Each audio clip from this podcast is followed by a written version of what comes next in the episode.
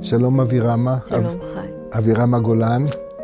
אה, אני שמח אה, באופן מיוחד שאנחנו יושבים ומשוחחים על עניין שמעסיק אותנו, אותי בספרים שלי, וכמובן שאותך אה, בספרים שלך, גם מעסיק אותנו בחיים, מערכת היחסים המורכבת, הארוכה, הלא נגמרת, בין uh, צאצאים להוריהם.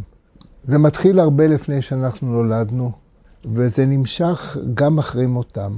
אתה יודע, אבל במשך שנים אנחנו דיברנו בתור ילדים. כל שנות היכרותנו הארוכות, דיברנו בתור ילדים, אחר כך בתור הורים צעירים. Uh, והיום, uh, עם שיבה, אנחנו יכולים להסתכל כבר על כל הספקטרום הזה. של גם להיות הורים, גם להיות לילדים, וזה נעשה יותר מורכב עם השנים. תראי, קודם כל זה יותר מורכב, ב' אנחנו יודעים שאין ניצחונות קלים. אה, ואני יכול להגיד לך שאנחנו חושבים על ההורים שלנו, והם קיימים גם הרבה אחרי שהם הלכו לעולמם. בחלומות הם ממשיכים אה, לבוא, הם ממשיכים לטבוע, הם ממשיכים לוותר.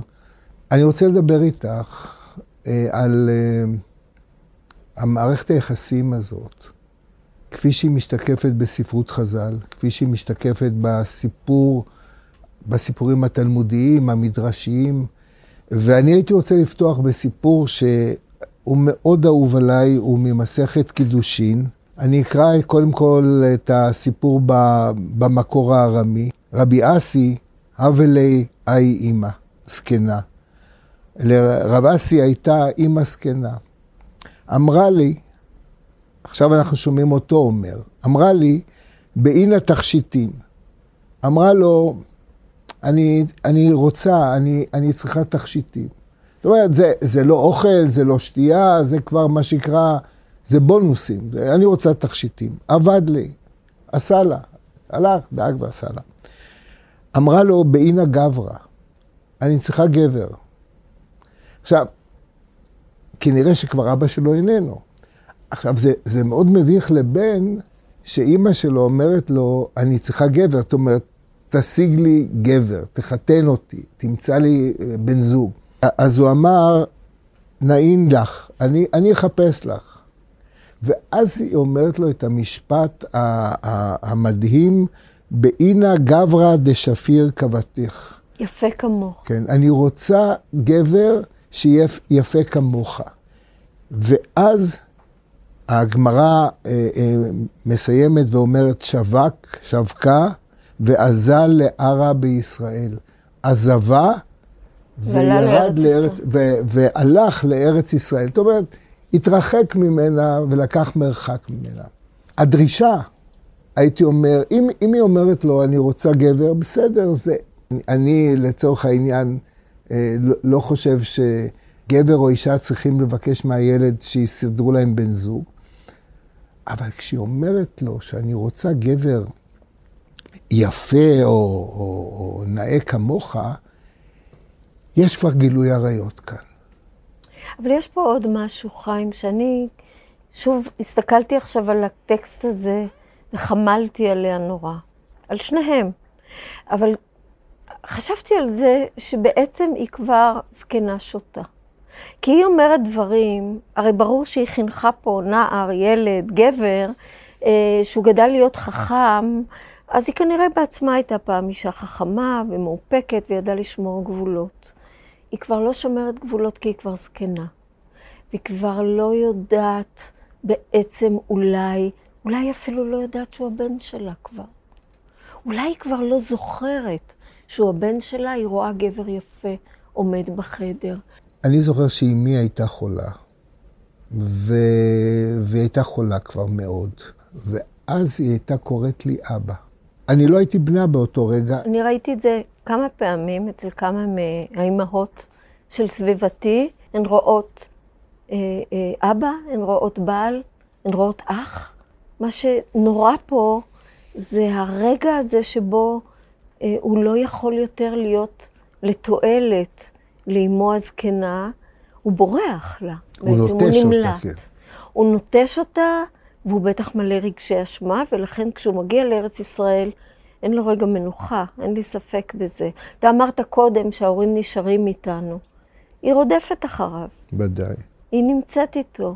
הוא מלא רגשי אשם, אבל הוא לא יכול אחרת, כי היא כבר חוצה איזה שהם גבולות שהוא לא יכול לעמוד בהם. יכול להיות שגבר אחר היה מתמודד עם זה אחרת.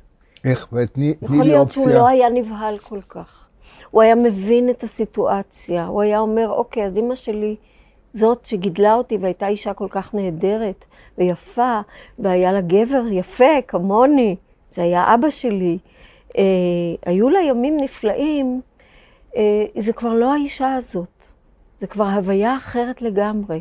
אבל אני חייב לה את הכבוד הזה ואת האהבה שקיבלתי ממנה, ואני צריך להישאר איתה. ואני חושב שמה שמאפיין את חז"ל זה אומץ לב בלתי רגיל. אני חושב שהם אה, הם, הם ענקים, הם גדולים ב, ביכולת, ואנחנו נראה את זה ב, בסיפורים אחרים. הם לא הולכים בדרך הקלה, הם לא מורחים. אבל אני רוצה לחזור לעניין של האימא הזקנה, ברשותך. זה רגע קשה נורא.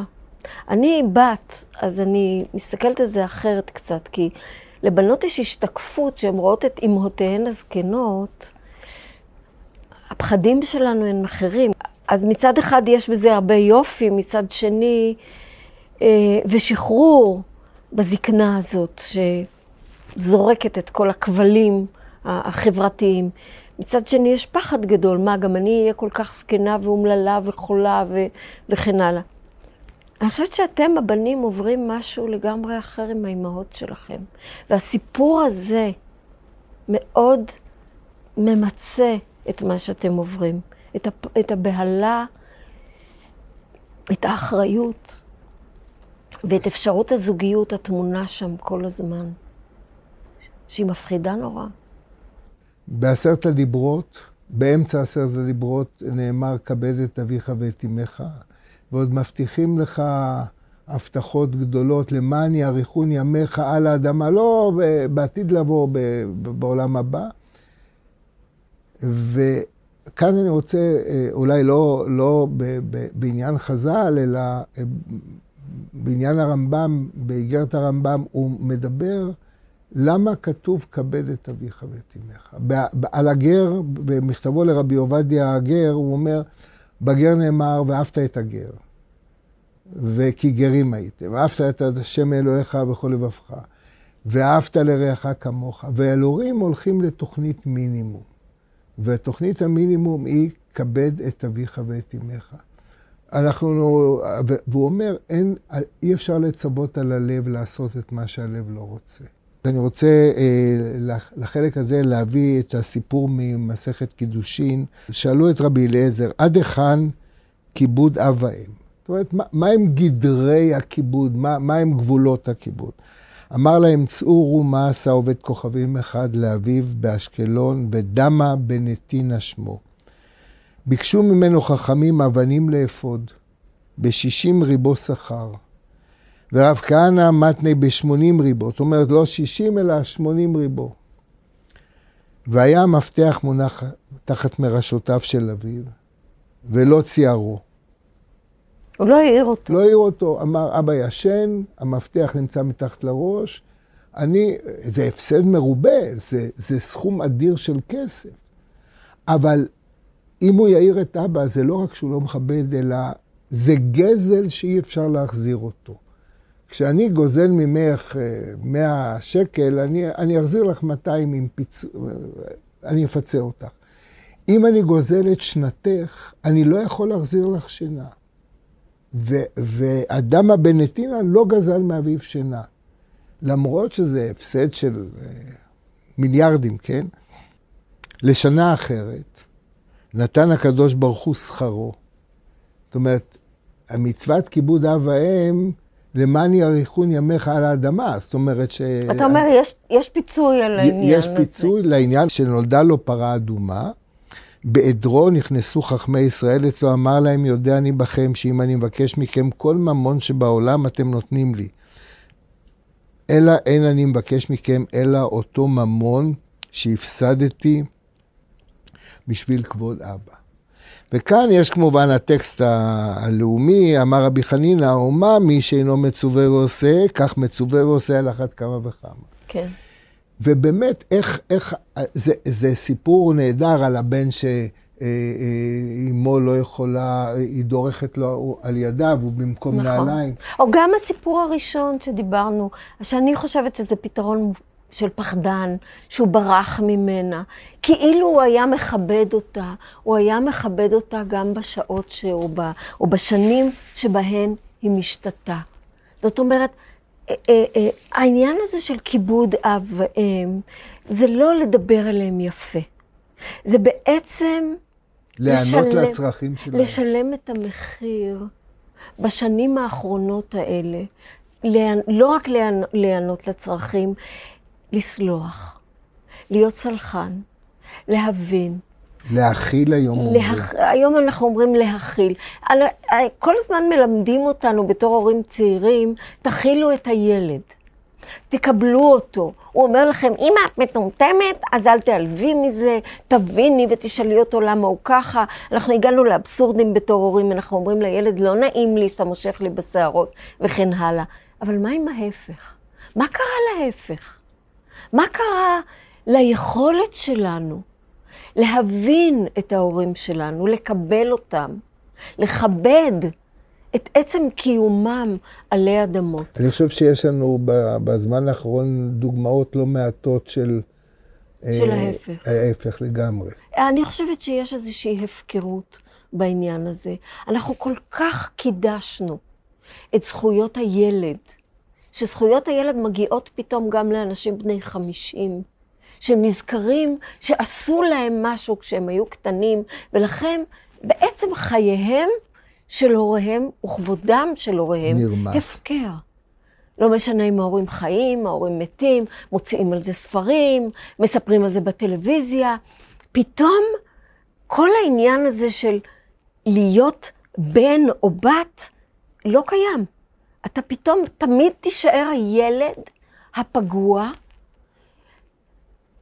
יש מאמר נפלא שכתב אה, אה, דוקטור נחי אלון על העניין הזה.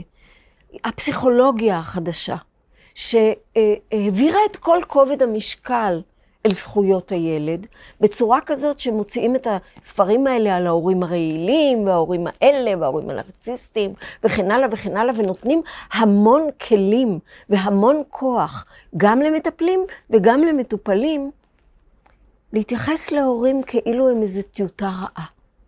כאילו זה משהו שמותר לזרוק. המושג הזה לכבד אב ואם בעצם איבד לחלוטין את, את, ה, את, הטהור, את, ה, את, ה, את הדבר הזה, את המקום הזה הכל כך פשוט שחז"ל מדברים אז עליו. אז תראי, אנחנו לקראת סיום, ואני רוצה לסיים עם סיפור אחד אה, תלמודי, כשרבי יהודה הנשיא, שהיה חולה מאוד, זה בסוף ימיו, אה, מבקש לצוות לבניו. אז הוא אומר להם, בין השאר, איך להספיד אותו ואיך זה וכך, תכבדו את אמכם. ולחז"ל היה מאוד ברור שזה עשרת הדיברות, זאת אומרת, הוא צריך להגיד להם מה שכתוב בעשרת הדיברות, והוא, וחז"ל מסבירים שמה שהכוונה שלו, תכבדו את אשתי, שהיא לא אימא שלכם, היא אשתו השנייה, אבל, אז לפי ההלכה, אדם צריך לכבד את אשת אביו בחייו. אבל אחרי שאבא מת, אה, שלום, שלום, נגמר. הוא אומר, לא תכבדו אותה. זה לא חוכמה לכבד מישהו שמעורר כבוד. החוכמה, אולי, אולי בזה העניין שחז"ל מדברים עליהם. חוכמה גדולה לכבד מישהו שהוא באמת מעורר כבוד. אבל הרי כולנו מגיעים לרגע שבו אנחנו כבר לא מעוררים כבוד. שם החובה של הילדים שלנו לכבד אותנו. כשאנחנו כבר לא באופן אוטומטי מעוררים כבוד, אלא כשאנחנו מתחילים להיות כאלה זקנים ושותים ו- ו- ומדברים... עוברי בתל. כן, ועוברי בתל. אז זאת כבר משימה לכבד, ואולי בגלל זה אה, חז"ל מצאו צורך לומר, זה לא מה שהלב רוצה, אבל אתה צריך לעשות את זה. אני חושב שבנקודה הזאת אה, נעצור, אני חושב שהייתה לנו שיחה, אה, אני למדתי ממנה רבות. תודה רבה, חיים. תודה.